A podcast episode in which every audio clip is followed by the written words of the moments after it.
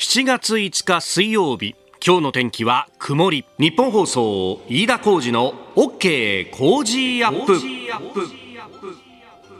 朝6時を過ぎました。おはようございます。日本放送アナウンサーの飯田浩司です。おはようございます。日本放送アナウンサーの新業一華です。日本放送飯田浩二の OK 工事アップ。この後8時まで生放送です、えー、今日のお天気も曇りということでまあねここのところはもう大気の状態が不安定になっていてそうなんですよね。夕方昼過ぎぐらいからかねなんかあのまとまった雨が降るところが出たりとか雷が鳴ったりとかね今日もそんな感じになるのかしら、ね、そうなんですよね。日差しが届くところもあるんですけれども、まあ、雲が多いお天気になりそうで、うん、夜ですね雨の降るところがありそうということで、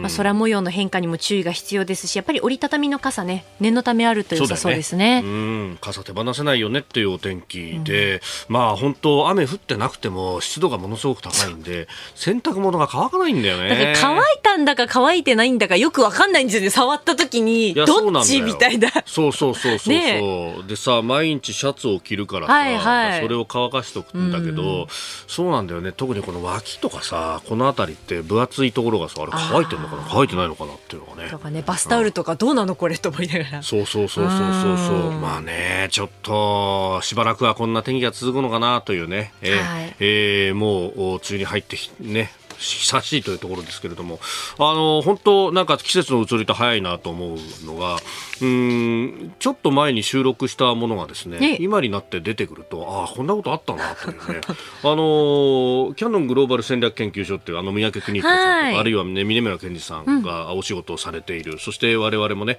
あの、コメンテーターとしてお世話になっている。うそこで、あの、暇の時に出てくださいよ、みたいなことを、こう、峰村さんになんとなく言われていて、で、あの、のこの間ですね、あれだから5月の終わりぐらいかな、はい、に、丸の内にあるそのオフィスに行ってですねあの収録をしたっていうのが。で2本収録して1本は広島サミットの直後だったんで,、うんね、サミットの話しましょうねと。でこれはあの速やかに上げましょうなんて言ってあれ確かもう5月の終わりぐらいに上がってたんですけれど結構早かったですよね。そうそう。で、実はもう1本撮ってたんですよ。でもう1本はあの、まあ、ちょっと時間置いてからねなんて話をしてたんでしばらく上がってなかったんですけどあの昨日ですねツイッターのタイムラインを見ていたら峰村健二さんがつぶやいていてで、あのー、上げましたよと、上がってますよというのが、おお、上がってんだっていうのが、ね、えー、気づいたんですけれども、ちょっと、あのー、普段とは全く違う感じのもので、はい、まあ、そこはほら外交の専門家の方が、ね、地域の専門家がいらっしゃってで、えー、峰村さんとお三宅さんが聞くみたいなスタイルが多いんですけれども、うんうん、いや私そんなこと言ったってそんなあの喋ることないっすよみたいなこと言ったらいやいやいやいいんですよなんつって。あの普段番組どうやって作ってんのかみたいな話をしてくれればいいんですなんて言って。あの2本目は本当そんな話をですね、まあ、ざっくばらんにというか勝手気ままに喋っちゃったみたいな感じじで、そうなんですよ。あの、ね、えー、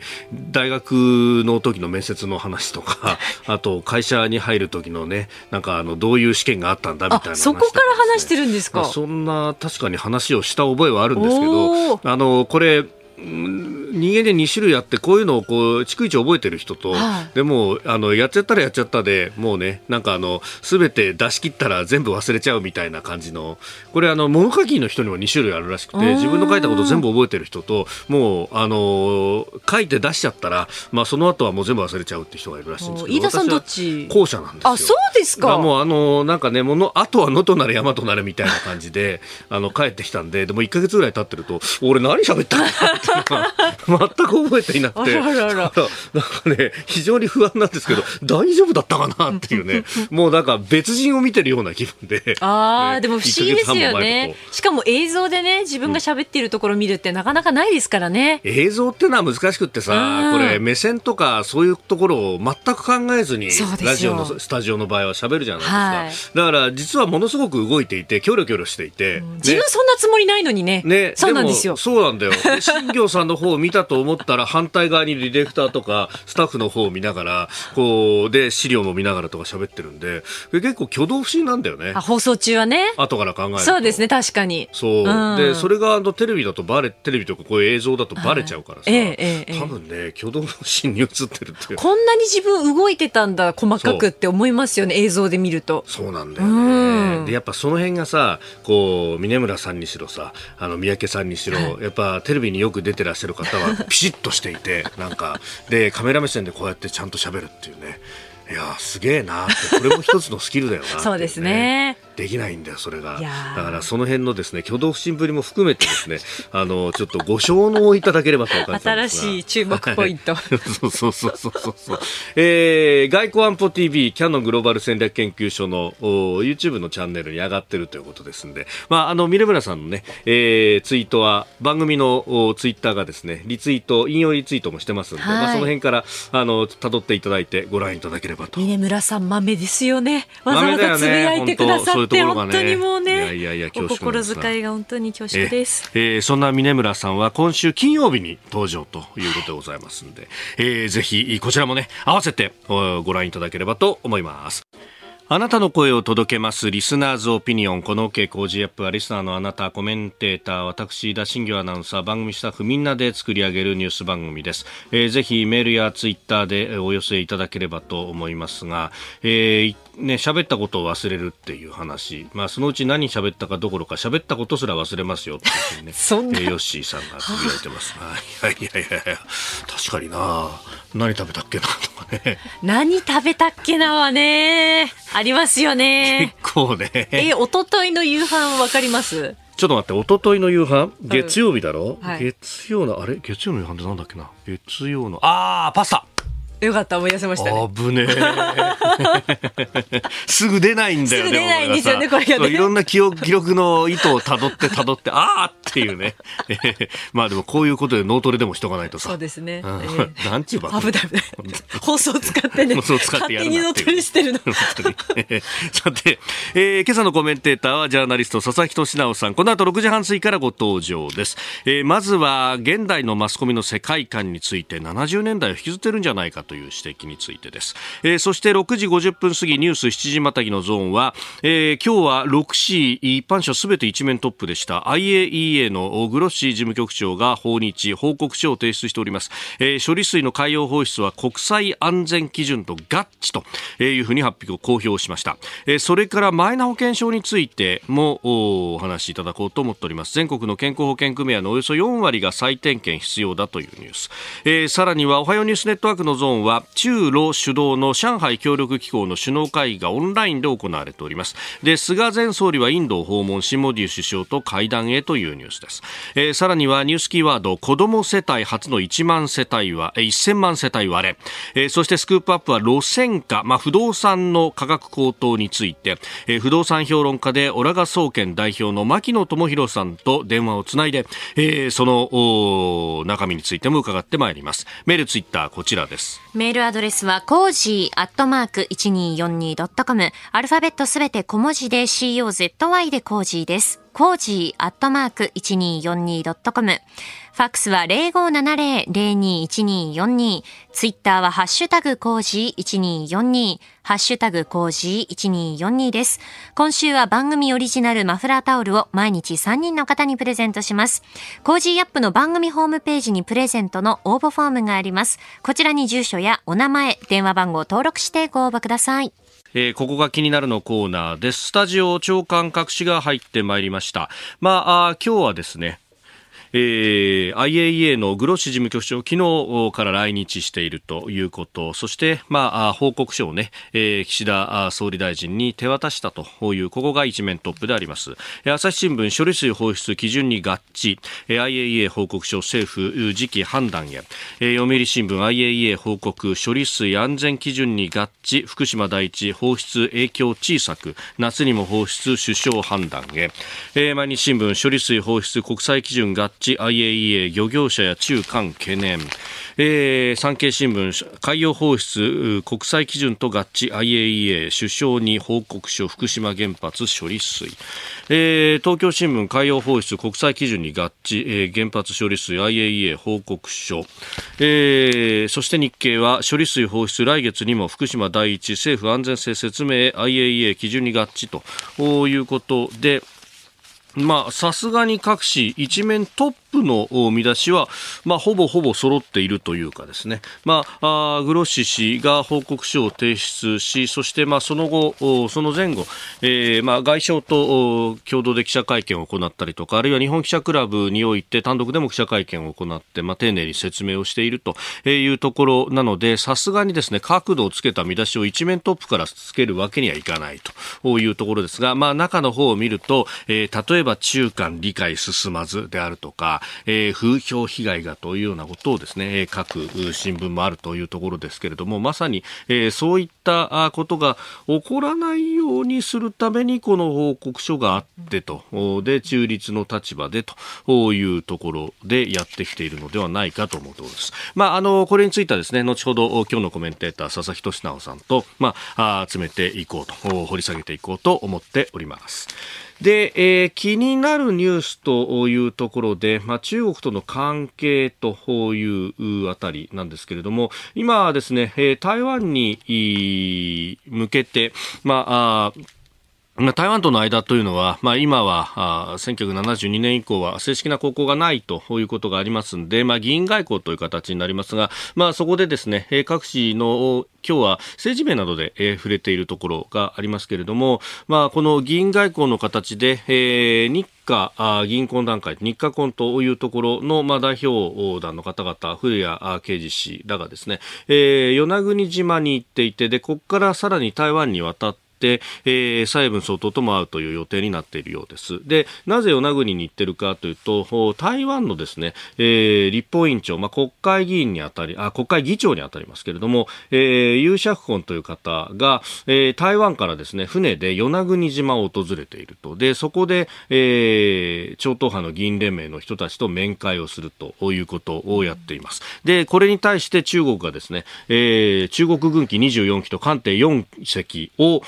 台湾周辺に、まあ、出してきたと。で、えー、この中国軍機の24機のうちですね、えー、8機が、台湾海峡の事実上の停戦ライン、中間線を越えて台湾側に侵入をしたということでありました。で、えー台湾側国防部は中国軍の動きに厳重に監視をしたと、えー、挑発的な行動は地域の安全に利益をもたらさないというふうにコメントをしているということであります。まあ、あのそれだけ日本と台湾の間の連携というものに対して、まあ、かなり敏感になっているというところなんですが、えー、対照的にですね、えー、このじゃあ与那国も含めて、えー、管轄している沖縄県の、えー、玉城知事はどこに行っているかというと今まさに中国を、えー、訪問をしているということで、ま、さすがにこのタイミングでということもあるし、で、じゃあ、その、尖閣等々の帰属について質問されたらどうすんだということを、えー、県議会などでも質問されていて、で、これに対して、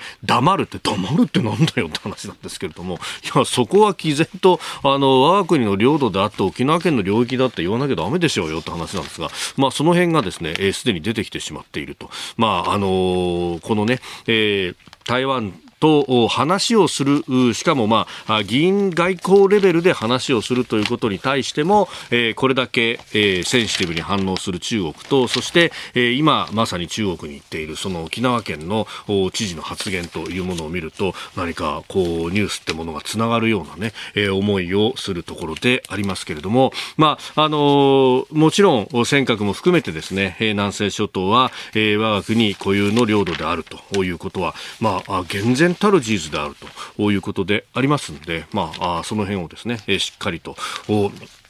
認識主張するというのは大事なことであるし、で、一方で、あの、読売が社会面で触れてたかな、あの、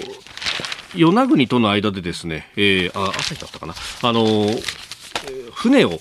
定期便を航行しようじゃないかという話なども出てきております。まあ、これは何かあった際のこうやり取りということであるとか、あるいはあの有事の際の、ね、住民の避難というところも含めて、えー視野に入るというところでありますけれども、ええー、このあたりもですね、まあ、連携をするということであれば、じゃあその人たちをどう守るかというところ、あるいは受け入れるということになると、じゃあ、えー、その先も想定しておかなければいけないというあたりもですね、まあ、考えなければいけないことなんだろうというふうに思います。この時間からコメンテーターの方々ご登場。今朝はジャーナリスト佐々木俊直さんです。おはようございます。おはようございます。よろしくお願いいたします。えー、まずは先日6月25日の、えー、激論有楽町サミットイン東京国際フォーラムご出演ありがとうございました。こちらこそありがとうございました。盛り上がりましたね。いや本当にね、ねあのー、オンラインでの視聴も含めて、うん、本当4000人以上の方にね、ご覧いただいたということで。もうあんな大観客でびっくりしました。演出もド派手でしたからね。本当 CO2 の煙にスモークシャー何なんだこれは。失礼しました。さて、えー、佐々木さんに、まず冒頭ね、お伺いするのは、現代マスコミの世界観。これ、あの、音声プラットフォームの Voicy で語っていらっしゃいます、そうですね。あのーなんかね、僕ね、もう一回この今なんで今マスコミがこういう状況になってて、なんとなく中立でフラットな視点なくしてるのかって考えると、これ、段階の世代の思想とか哲学ね、抜きにして語れないんじゃないかなと最近思うようになって、やっぱり、まずボリュームゾーンがめちゃくちゃ多いです、段階世代。確かに。今、子供がほら1学年80万人切ったって話題になってますけど、ね、段階世代1学年230万人いますからね。で3年か4年で大体1000万人以上いるっていうすごいボリュームで、なおかつやっぱり、なんだろう、今のね、ほら、シルバー民主主義なんて言葉もある通り、はい、やっぱり必ず新聞、テレビがね、その、段階世代の世論に引きずられてる部分もあると。で、彼らが、まあ、一番思想の中心なのは何かというと、60年代末から70年代のその若者だった頃で、ちょうどその頃で学生運動が、はいあって世の中を騒然としてですね。70年安保そうなんです。うん。浅間山荘事件とかね、いろいろありましてね。東大安田行動、うん。で、それこそだから日本赤軍の重信房子さんが、この前ほら出所して、もうまるで王の機関のようになんか、はい、派手にこう歓迎してたじゃないですか、ね、あれなんかまさにね、今の人から見れば、え、テロリストのね、親分でしょ、なんでそんなに歓迎するのって感じなんだけど、やっぱあの当時、その日本赤軍ってなんか変にかっこよかったっていうね、ある種のね、アウトサイダーへの憧れみたいなのが70年代って日本にはあって、今そんな感覚って多分ないと思うんです。どっちかっていうと、ね、そのドロップアウトしちゃいけないっていう恐怖心の今の日本社会には強いと思うんだけど、やっぱり、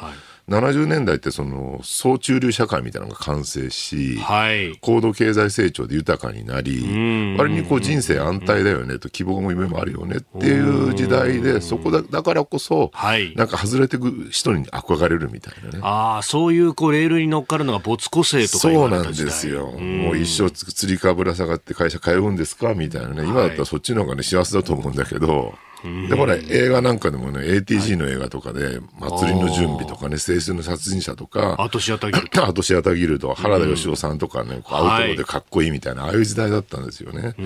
で、そういうなんかアウトサイダーに憧れるってところが、はい、まあ日本赤軍へのなんか変な歓迎感だったりとか。あそういうこう、まあ暴力的でも現状をぶち壊していくことへの憧れ。で、それがね、例えば安倍さんの事件のテロリストの、なんか変にこう物語化してね、こう、はい、宗教2世みたいな言葉で悲劇化していくみたいな、あれなんかまさに、ね、ATG 映画の世界ですよね。なるほど、なる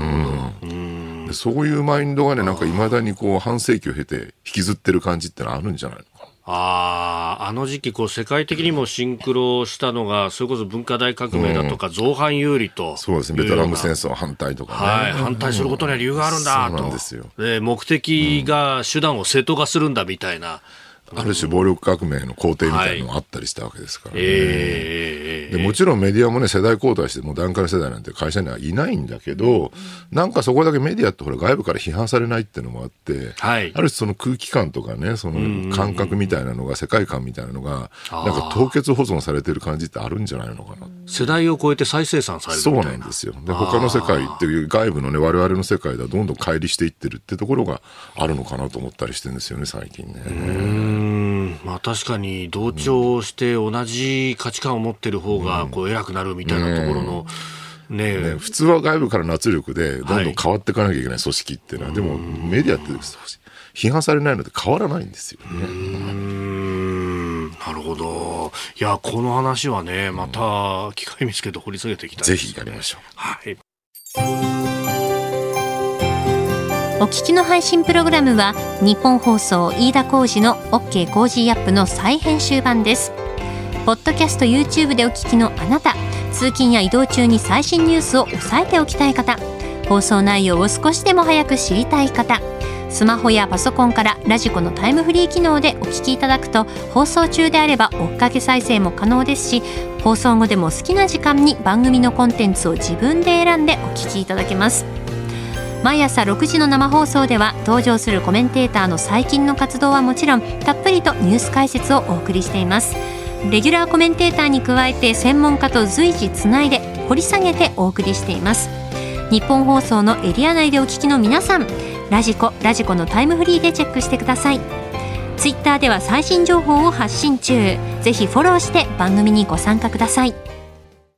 あなたと一緒にニュースを考える飯田浩二の OK 工事アップ。コメンテーターの方々と7時をまたいでニュースを掘り下げてまいります。えー、今朝はジャーナリスト佐々木俊直さんです。引き続きよろしくお願いします。よろしくお願いいたします。えー、まず株と為替の値動きをお伝えしておきますが、現地7月4日のニューヨーク株式市場は独立記念日で休場となっております。円相場は1ドル144円40銭付近での取引です。えー、ではこの時間取り上げるニュースはこちらです。IAEA 報告書。処理水の海洋放出は国際安全基準と合致と発表。IAEA 国際原子力機関は昨日東京電力福島第一原子力発電所の処理水を海洋に放出する日本の計画について IAEA の安全基準に合致するとする安全審査の結果を公表しました。来日中のグロッシー事務局長は総理官邸で昨日岸田総理大臣と会いこの審査結果をまとめた最終報告書を提出しています。えー、昨日来日し、まあ、外相とも会談をし、さらに総理にこの報告書を手渡したということですが、その手渡すグロッシー事務局長の言葉を聞きいただきます。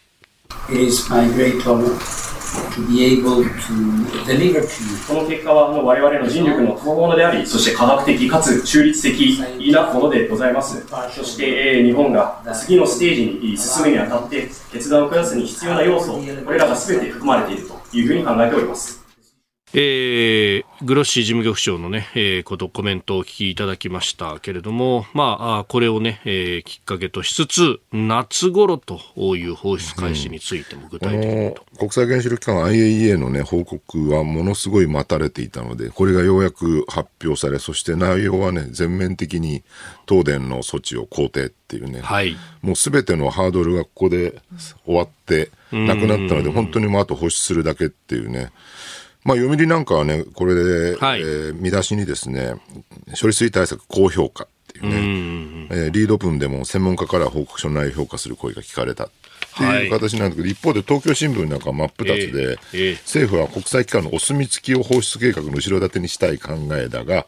漁業関係者や中国、韓国など周辺国からの反対は根強いっていうふうに書いていて、はい、相変わらずここをなんとかね、引っ張ろうとしているのがもう見え見えなわけですよね。ただね、この漁業関係者の反対ってのは何に反対してるかっていうと、これ、はい、結構地元の声とかいろいろ聞いてみると、うん、その処理水放出そのものに反対してるわけではなくて、それによって起きる風評被害に反対してるっていう、はい、風評被害が起きるのが困るって話なんですよね。で、なんで風評被害が起きるのかっていうと、結局もう10年も経ってるわけです。11年、12年ですよね。はいで、風評加害っていうね、言葉を最近使うようになってきてるんだけど、はい、結局風評を流す人がいるから風評被害が起きるわけですよね。で、科学的に見ると、もはや、まあ、原子力、その発電所のね、事故で、事故そのもので亡くなった人は最初の津波で2人亡くなっただけであって、はい、後にその放射線被害で亡くなった人はまずいないよねと、健康被害もほとんど原水には出ていない、でそうですね、うん、でこのアルプス処理水についても、どのような構図でどうやって水を集めてです、ね、それをどう処理しているのかと、すべて明らかにされていて、はい、で、これも科学的に問題がないと、で今回のそれ IAE の報告書が書いてる、まさにその通りなわけですよね。うん、なんだけど、危険だ、危険だ、危険だ、危険だって言い続ける人がずっといて、しかもそれが新聞やテレビが加担していると。はい、でそれがまあ風評被害になっちゃってるわけですね。つまりメディアそのものが風評加害をし続けてきて、でその結果として12年経った今もう風評被害が起きているっていうに新聞が書くっていうのは、これマッチポンプ以外の何者でもないよねっていう話なんですよね。はい、自分たちが風評を流し続けてですね、悪いイメージを。悪いイメージを与えておいて、で、12年経った今も風評被害が続いてるみたいなことを書くっていうのは、あんたらがやってきたんじゃないかっていうね、そこのね、視点が完全にこうメディアから抜け落ちてるのが僕すごく問題だなと思うんですよね。まあ、このね、あの、福島第一原発、あの事故があって、そしてまあ放射性物質が、まあ、あの、風に乗って出たというのは確かに事実であると。で、えー、その後のその放射性物質の動きであるとか、まあ、それが農産物やあの漁業に対してどういう影響があるのかっていうのは、結構専門でやってらっしゃる皆さんは詳しく詳しくトレースをしてね、ねうん、後追いをして、で、あの、今流通してきているものに関してっていうのは、安全が担保されてるんだよっていうのは、しかもそれが、まあ、モニタリング調査などをして、その数値がほぼリアルタイムに近い形で出ていると。そうなんですね、本当現場の人たちは血の滲むような努力を続けてらっしゃるんですよね。12年経っても半減期もありますからね、どんどん放射線落ち着いてきてるわけですけど、なんか、反対してる人たちは、いや、まあ、最初の頃はね、1年後に起きるとか、2年後に起きるとか言って、1年、2年経って何も起きないと、いや、3年後だ、5年後だとね、最近になると今度は真心の代までとか言い出したりとかして、はい、それって広島、長崎の原爆でね、原爆が遺伝するんだ、原爆被害遺伝するんだって言ってた、あの風評被害、デマとね、全く同じことを繰り返してるじゃないかっていうね。だもう一回本当にここで終わりにしなきゃいけないなと思うんですよね。で、我々としてはね、ここは、はい、なんだろう、日本社会としては、えー、もうこういうメディアの風評加害にはですね、絶対に負けずにですね、まあ、やるべきことって言ったら、はい、多分一番重要なのは、その漁業とか農業とかね、特に漁業ですね、海水、あの処理水の放水に使われて、はい、ちゃんとそこを支えていくっていうことだと思うんですよ。だからそ福島の魚を我々は買って、食べて応援していくってことにしかも尽きるかなと。あそこってね、もう魚うまいので有名なんですよね。はい、常磐ものっていう言葉があって、あの、千島海流のね、寒流と黒潮の暖流がちょうどぶつかるところですごくこう餌が豊富。しかも10年間ぐらいね、全く漁業してなかったので、はいえ日本の漁業の問題点ってほら、取りすぎでどんどんちっちゃくなってるってのがあるんだけど、福岡、福岡ね、福島に関しては全く取ってなかったから、どんどん魚が大きくなって、非常に豊かな海産物がね、育ってきてると。これ、豊かな海産物が育ってるだけに、本当、近隣の他県の漁港からも船が出てきていて、うん。ね、これの問題点って、水揚げしたところでどこどこ産っていうのが決まるから、これ、例えば宮城であげれば宮城産で普通に流通するのに、同じ魚が福島で上がって福島産だっていうと、なんかいろいろ言われるっていうですね、こんなバカバカしい話はない。ね、そういうバカバカしさこそ、ちゃんとメディアがね、はい、報じるべきだと思うんですけどね。でしかもねあのモニタリングで調査をして、もうリアルタイムに近い形で全部見られてでそれこの魚どうだったのかなってちゃんと調べられるようになってるって、ある意味このシステム作った人たちはすごいよなという、ね、いや福島の人たちってね、はい、ものすごい詳しいですよね放射線の問題とか、ね、地元の普通の人たちがね。だなんかわーわー言って反対してる連中の方が全然その詳しくなかったりとかするっていうね、はいえ。ー、もうその知識とかメディアリテラシーのレベルでも全然なんか逆回転しちゃってるって不思議な状況になってますよね。トリチウムに関してもなんかあの食物連鎖で蓄積するみたいなことを言ったりする人いますけど、いや、トリチウムっていうのはこれ普通の水にも含まれてるんだから、それは当然ながら体に入ったものは体液となってすぐ外に出るんだよって。蓄積しないから取り除けないんだということなんです、ね、当たり前の話なんですけどね。えー、IAEA のまずは報告書についてでありました。今ちょっとブレイクの間に雑談をしていたんですが、うん、この福島の海、ね、そうなんです。これから先はカツオ。うん今ちょうどね、旬になってきて、東京のスーパーでも出回ってますけどね、うん、福島のカツオの食い方ってのあって、刺身の。はい、まあ、柵で買ってきて、まあ、刺身に切るじゃないですか。はい、そのようにね、まあ、分量的に言うと、ニンニクを乗せるんですけど、はい、すりおろし。ああ、普通にね、出てきたりもしますね。ちょっとこう横に添えるぐらいのイメージでしょ、わさびとかと。確かに、福島の人はね、これ結構すごいたくさんニンニク乗っけて、ほうほうあのね、ニンニクチューブって売ってるじゃないですか。ああ、はいはい、スーパーの。あねうん、あれをね、一本丸々にゅるっと出して、えー、柵の上に乗せる。柵にずやーっと出しちゃうと。で、それ醤油つけて食う。おおこんなにニンニク、カツオを食べてんじゃなくて、ニンニクを食べてカツオはその台である いやなんかこう、体中が燃えてきそうですよね。でねでもまあ夏乗り切るにはちょうどいいのか、うん、スタミナつきますよ。もう本当喋ってるだけでカツオ食べたくなってきました、ね、ああ、ちょっとお腹空いてきますね。うまそう。いや、本当ね、あの、スーパーとかでもね、最近はあの、福島鮮魚便とか行って、うん、まあ、あの、大手のイオンとかでもやってますし、いろんなところでね。ねあとはホッキ貝とかね。ああ。この時期だとね。この時期だと、そうですよね。春先は目光もいいし。ね。いや、お腹空いてきますね。さて、えー、ね、あの、福島のお話もありましたが、もう一つニュース入ってきているので、まあ、お聞きしたいのがマイナンバーカードについてであります。あの、全国の健康保険組合のおよそ4割が再点検必要だというふうに厚生労働大臣があ発言したと明らかにしたということが出てきておりますが、なんだかこの問題はくすぶり続けてますね。そうですね。これでもね、なんか、今のその事務処理のヒューマンエラーみたいなね、ミスみたいなのが起きて、これがこんなもの放置したらいつまでも続くって騒いでる人が多いんだけど、はい、これ入り口の話だっていうのはね、ちゃんと認識した方がいいかなと。要するに、保険証とマイナンバーカード紐付けるっていうのをデジタルで処理できれば何もミスは起きないんだけど、それをできないから結局各地の健康保険組合の人が、健保組合の人がですね、手作業でマイナンバーの番号とその自分のところが持ってるね、その組合員の保険証の番号を一致させてるっていうね、はい、そのことやればね、ヒューマンエラー当たり前ですよ、うんうんうんうん。ただこれを一旦全部とにかく終わらせて、処理済ま済ましてしまえばヒューマンエラーも直してね、はい、そしたらもうあとは DX 化されてしまうので、もうヒューマンエラーはほぼ起きなくなるってことはもう間違いなく予想できてるこれ散々 IT 系の専門家が言ってんだけど、何言ってんだ、これからもうエラーが起こり続けるだろうってね、うん、よくわかんない知識のまま起こってる人がいっぱいいるっていうね。うあとね、もう一個ね、気になるのは、あの、前から言った4桁の暗証番号、例えば、はい、保険証側に使うときに、あの、医療機関ってクリニックとかの入り口に、あの、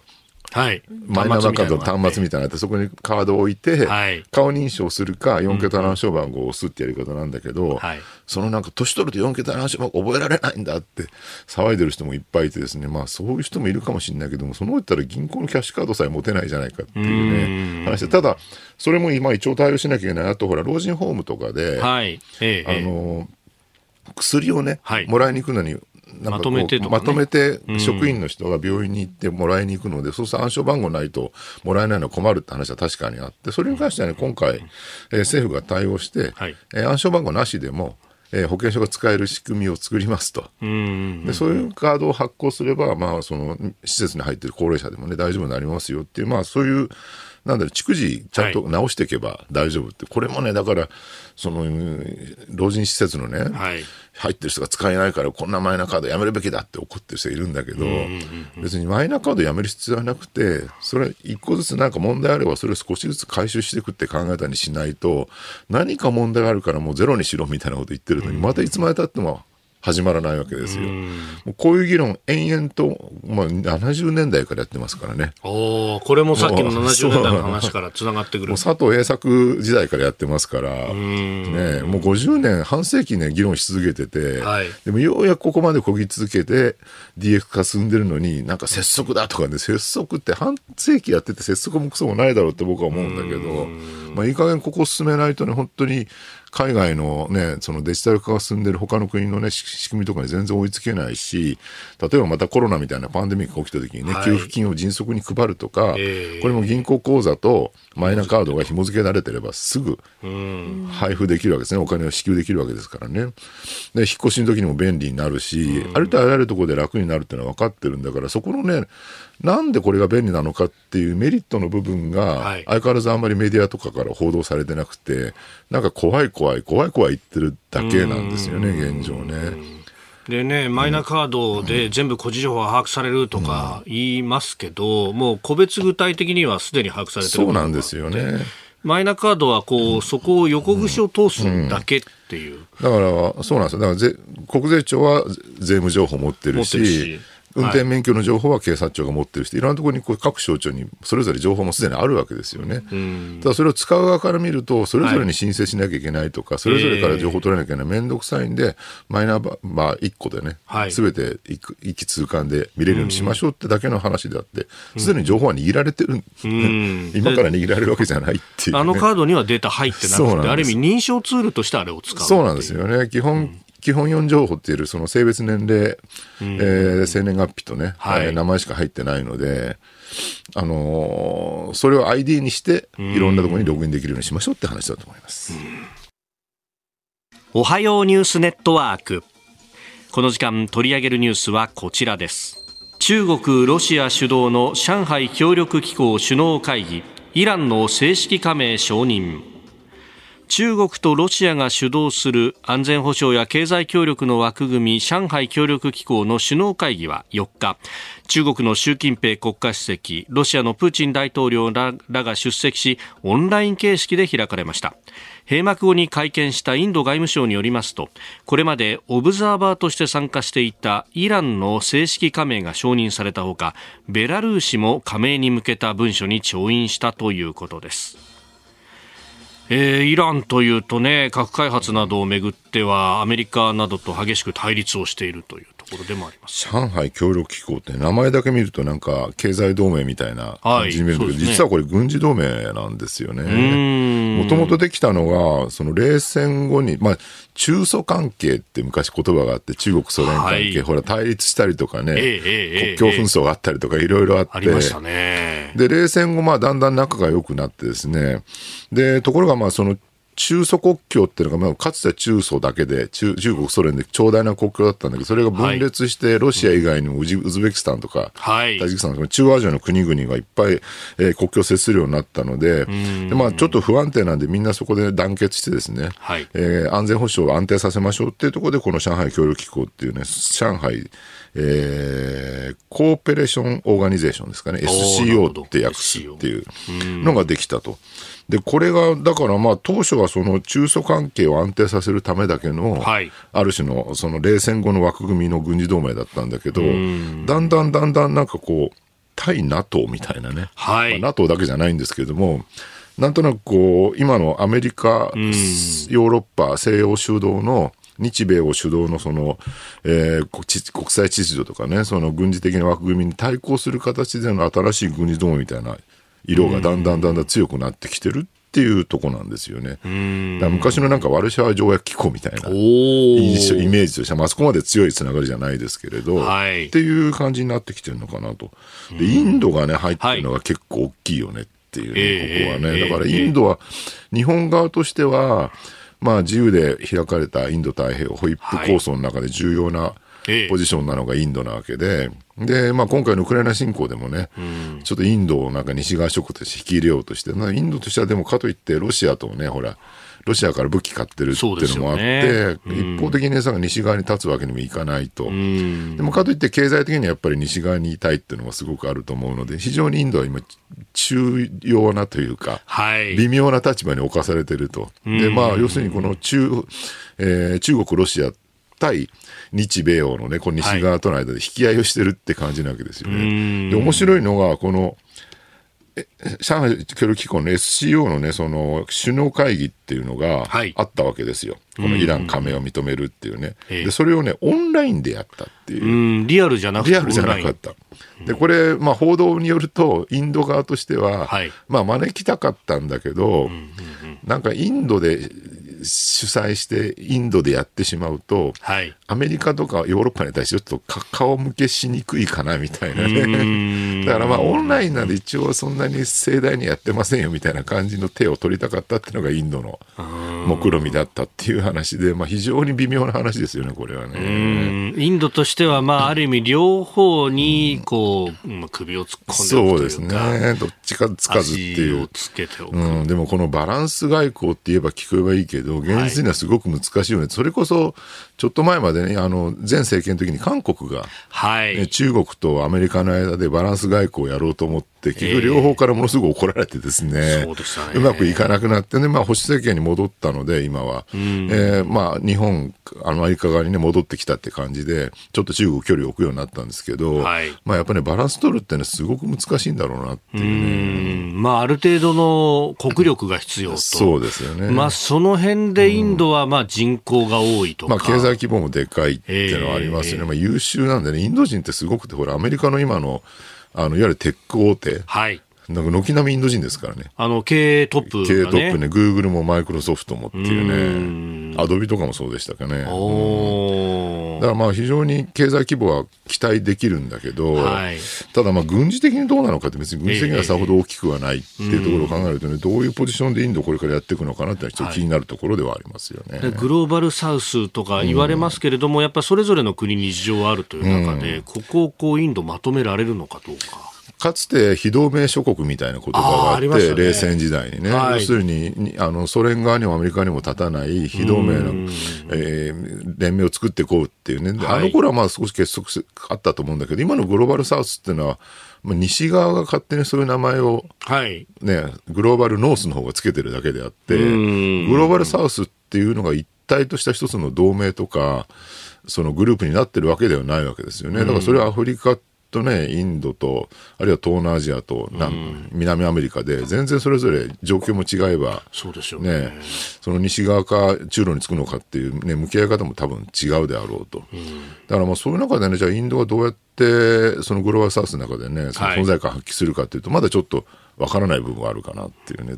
そもそもアフリカとね、東南アジアを、ね、一緒にまとめるっていうのは無理になるんじゃないかと思うんですけどね。えでは続いてのニュース、こちらのニュースです。菅前総理がインド訪問モディ首相と会談へ。自民党の菅義偉前総理大臣がインドでモディ首相などと会談をするため昨日午前羽田空港を出発しました。菅氏の訪問団には日本の経済界から現地企業を含めた54社が参加し日本の新幹線方式を採用した国、えー、高速鉄道の建設現場を視察するほかインド経済界との懇談も予定しております。えー、まあ、菅さんはね、今、現状、公益財団法人日印会協会の会長であると。ね、あのーはい、クアッドっていう日米、えー、オーストラリア、インドですか？はい。クアッドの会議で首相だった時に、モディに会ってるんですよね。はい。だからまあ、インドとつながりが今のところ日本国内では政界の中枢の人としては近いっていうことで、インドに派遣したと。で、ここでね、僕ね、すごい、あの、なんだろう、日本がインドとつながるために必要なものは何かっていうふうに考えると、はい、なんかね、さっきも話したように、その、じゃあ日米欧の軍事同盟的なものに作るのか、それとも、ね、その上海協力機構みたいな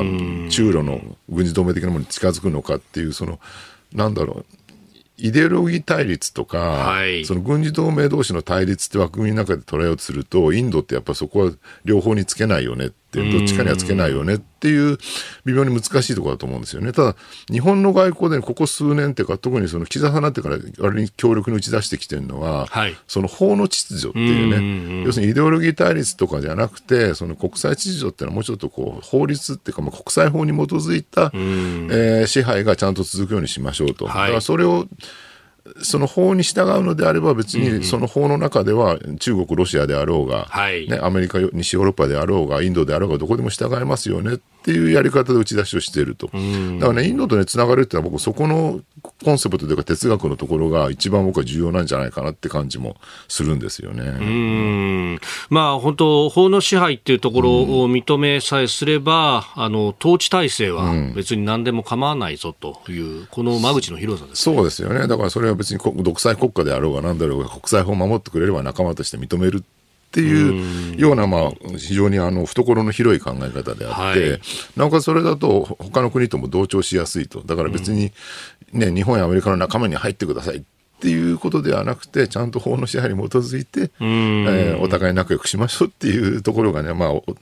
インドとしても受け入れやすいんじゃないかなと思うんですけどね。なこの辺が、このアメリカがやろうとすると、ね、特にアメリカ民主党なんか、例の民主主義サミットみたいな、あの、踏み絵を踏ます形になっちゃうから、うまくいかないと。アメリカはね、やっぱもう、それこそ、あの、イライラク戦争の頃からそうなんですけど、はい、あの、自分たちがね、民主主義の少し擁護者だみたいなところがあってですね、うん、その民主主義っていうか、その、いわゆるその欧米型民主主義みたいなものを世界中に広げるのが我々の役目みたいなね、さすがに最近そういうの言わなくなってきたんだけど、やっぱりそういう根強いなんか哲学みたいなのがあるわけで、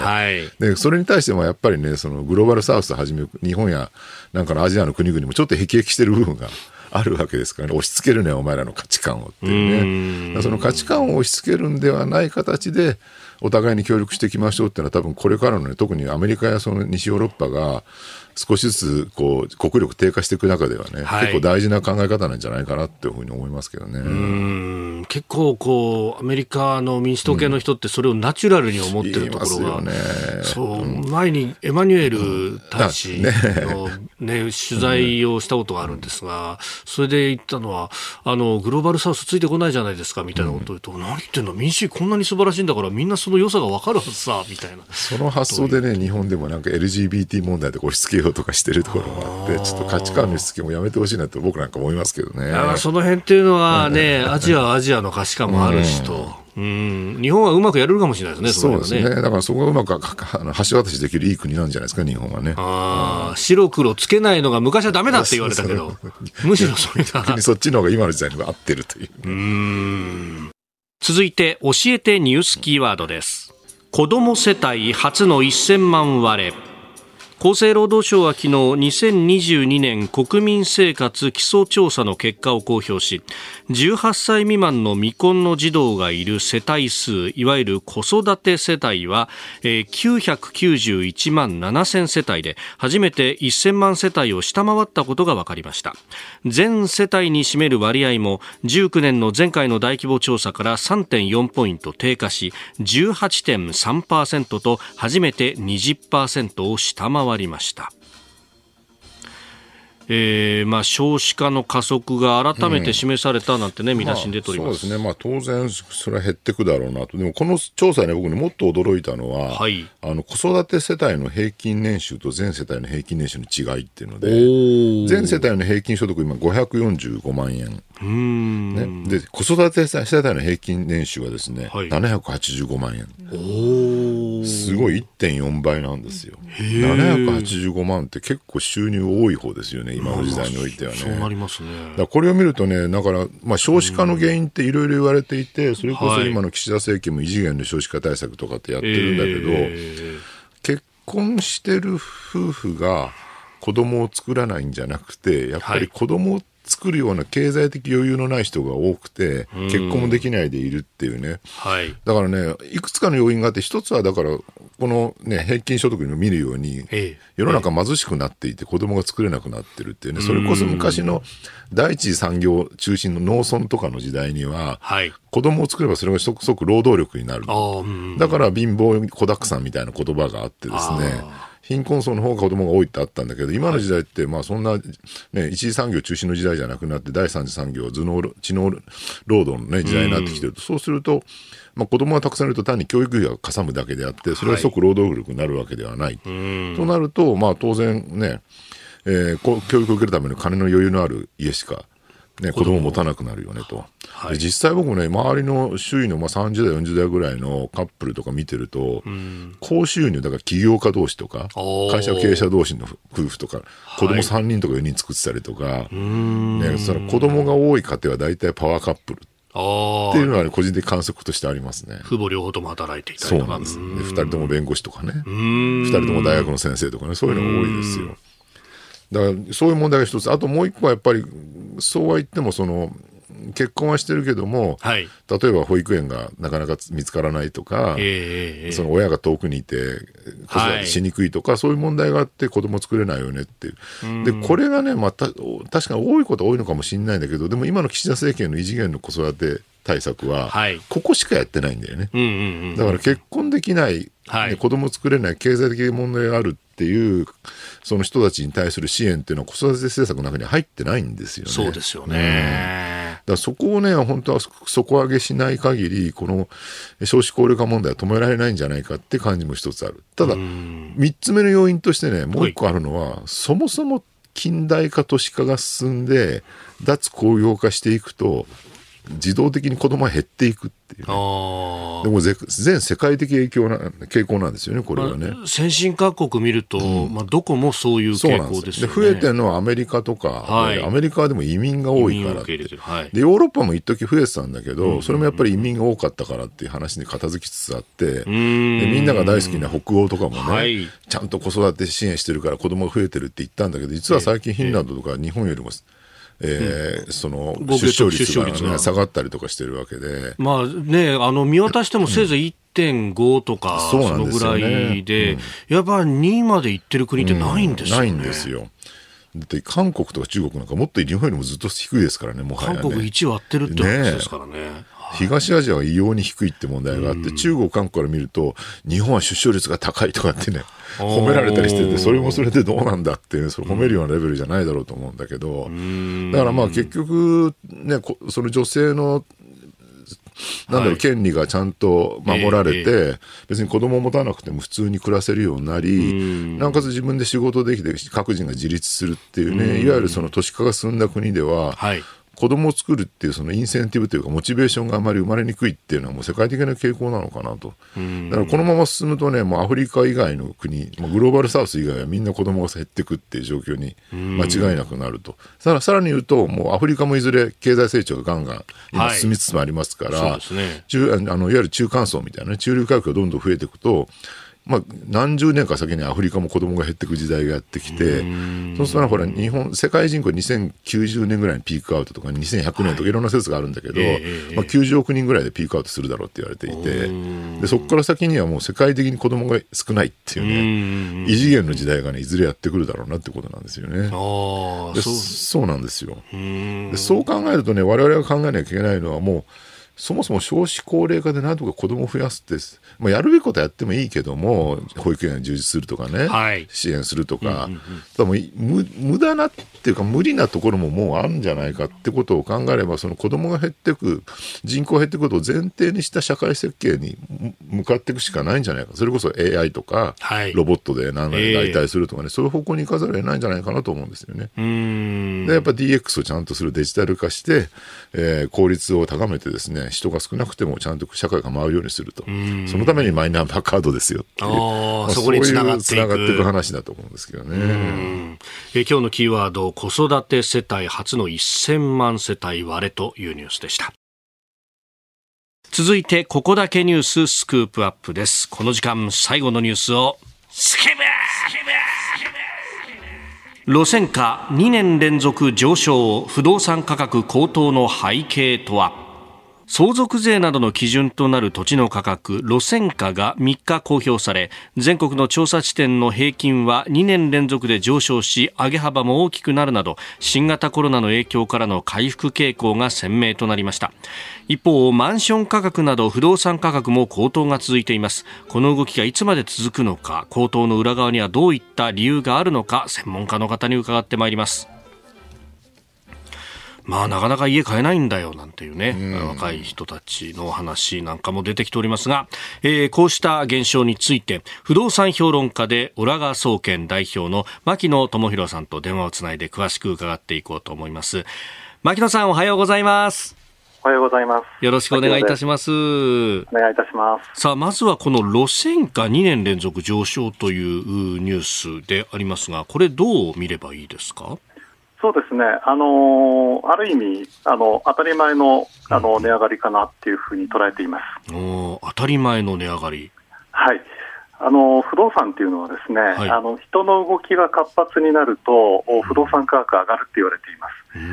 つまりあの人がいっぱい出たり入ったりするとですね、はい、えっと、物件を売ったり買ったり、あるいは貸したり借りたりするっていう動きが出てきますので、えあのコロナ禍でずいぶん経済が停滞していた中で、一気に回復すると、あこれは不動産上がるなっていうのは、まあ、これはよくあの理解しやすい現象かなと見ています。うん。で一方で、このマンション価格についてって、なんかこれ、あの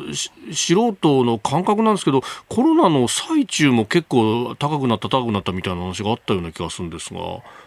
そうですね。あの、マンション価格は非常に上がっていまして、えー、例えば東京都区内ですとね、はい。15年ぐらい前は大体マンションの新築マンションの平均価格って、まあ、4000万後半ぐらいだったんですね、ところが最近は23区内ですともう8000万円超えていますので、はいまあ、それ、その期間中の消費者物価の上がり方と比較しても、ですね、はい、ちょっと異常に上がってるっていうのは、もう、えー、あの明らかだと思います。えこれ、どうしてなんですか？そうですね。あの、例えば15年前、20年前ですと、はい、マンションを買ってる人っていうのは、ほとんどがこの家が欲しい人でしたよね。はい。ところが最近はあの家を買う人のプロフィールがずいぶん変わっちゃってるんです。えー、というのはですね、えーと、この不動産のをですね、はい、えー、金融商品として、えー、考えているという人が増えてきてるんですね。投資目的ってことですか？そうなんです、えー、そういった意味では、国内外の投資マネーがすごく入っている、それからあの日本人の中で非常にあの裕福になった人たちが増えてきてましてね、はい。えっと、この富裕層の方々が、例えば地方の方で、お金のある方は、ちょっと東京に、えっと、マンション持とうと。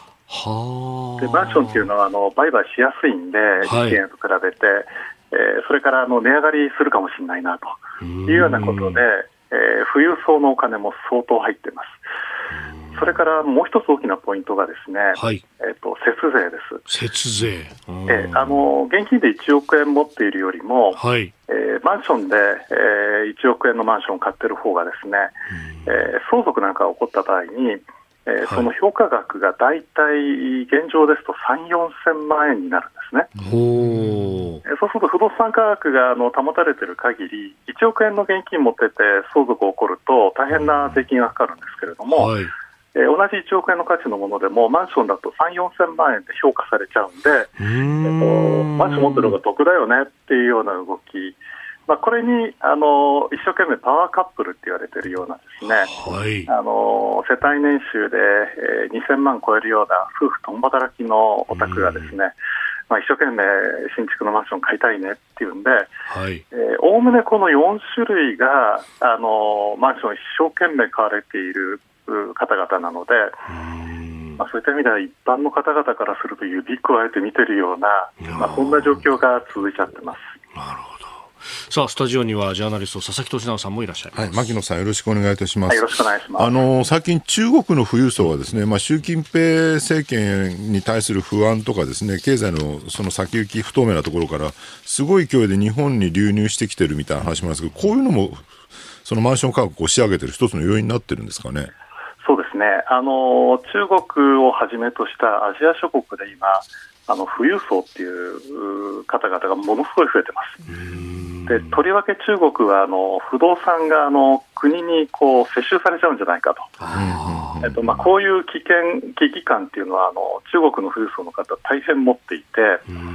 それであの日本っていうのは、えー、非常にあの地理的にも近くて、はい、しかも日本の不動産の所有権っていうのが非常に守られている権利なんですね。あの国がなかなか手出ししたりしないのが日本の不動産なんで、そういった意味では彼らの資産ポートフォリオの中に一部日本のプロパティを持っておこうと、えっと、こういう動きっていうのはあの非常に強いです。そうなると今後もその、まあ、中国をはじめアジアのですね富裕層がどんどん日本にえー、土地というか財産を求めてやってくるって流れが起きてくるとすると、永久に、はい、永久にっていうかもう相当と当分の間、マンション価格下がる見通しはないってことになるんですかね。えーとですね、あの彼らも投資家ですので、はい、えーと、例えばその郊外部とかですね、えーと、都心まで非常に距離のあるような不動産まで買いあさるかっていうと、そうではないと思います。したがってあの東京都心とか大阪の中心部といったような、まあ、不動産として価値があるんではないかっていうところに多分集中して投資しますので、あのそういった意味では都心部のマンション価格っていうのは、これから、えさらに上がることはあったとしても、はい、下がるっていう可能性は非常に少ないんではないかと見ています。まあ、彼らにとっては完全に金融商品なので、えっと、買ってすぐ売る。あるいは、えーと、買ってですねあの子息などがあの日本に留学するための家としてとりあえず買っとこうなんていう方々も多いですねしかし、そうなるとこう、ね、一方で住んでる人にとってはなんか、ね、意思決定だとかっていうのがこれ持ち主分かんないよみたいなことになると理事会一つも開けないみたいなことになっちゃいませんか？これはすでに問題になってましてね、えーと、例えばあのタワーマンションなんかでですね、えーと、日本人の世帯っていうのが半分ぐらいしかないないなんていうのがえー、そうすると、こういうあの管理組合の理事会やですね管理組合総会開いたときにですね、えーと、全くこの議案がまとまらないと。で一番あのまとまらないのが、はい、えーと、修繕積立金なんですね。あであの外国の方々っていうのは、まずあの管理費だとか修繕積立金っていう概念がそもそもないっていうのが一つ、それからあの修繕積立金っていうのをなんで積み立てなければいけないんだと。つまり、自分たち新しいマンションを買って、修繕全然必要ないじゃないかと。で、えーと、後々自分は売ってしまうんで、ん。えーと、その時に修繕積立金返してくれるのかと、それと、えー、返さないわけですね、でこれは納得がいかないということで、えーと、これは管理組合の中で相当揉める事例になっています。あの価値観の違いも当然あるんでしょうね。まあ、もちろんあの日々のゴミの出し方とかですね、そういうトラブルも。それからあの許容部の廊下にあのアジアの方なんかどんどん私物を出してますけども、えー、えとこれも非常にトラブルの原因になってほど、いろんな問題がと。いやー、牧野さん、あの、はい、このね、えー、問題って結構いろいろはらんでると思いますね。またぜひおはい、お話聞かせてください。あ、ぜひよろしくお願いします。はい、どうも今日はありがとうございました。はい、ありがとうございました。ありがとうございました。えー、不動産評論家、オラガ総研代表、牧野知弘さんに伺いました。あなたと一緒に作る朝のニュース番組、飯田浩司の OK Cozy up。ニッポン放送の放送エリア外でお聞きのあなた、そして海外でお聞きのあなた、今朝もポッドキャスト YouTube でご愛聴いただきましてありがとうございました。飯田浩司の OK Cozy up。東京有楽町ニッポン放送で月曜日から金曜日朝6時から8時まで生放送でお送りしています番組ホームページでは登場いただくコメンテーターのラインナップや放送内容の原稿化された記事など情報盛りだくさんですまた公式ツイッターでは平日は毎日最新情報を配信中。ぜひチェックしてみてください。そしてもう一つ飯田浩司アナウンサーが「夕刊フジ」で毎週火曜日に連載中。飯田浩二の「そこまで言うか」こちらもぜひご覧になってください。忙しい朝そして移動中ニュースを少し深く知りたい時。ぜひ AM、FM、ラジコはもちろん日本放送のポッドキャスト YouTube でお楽しみください。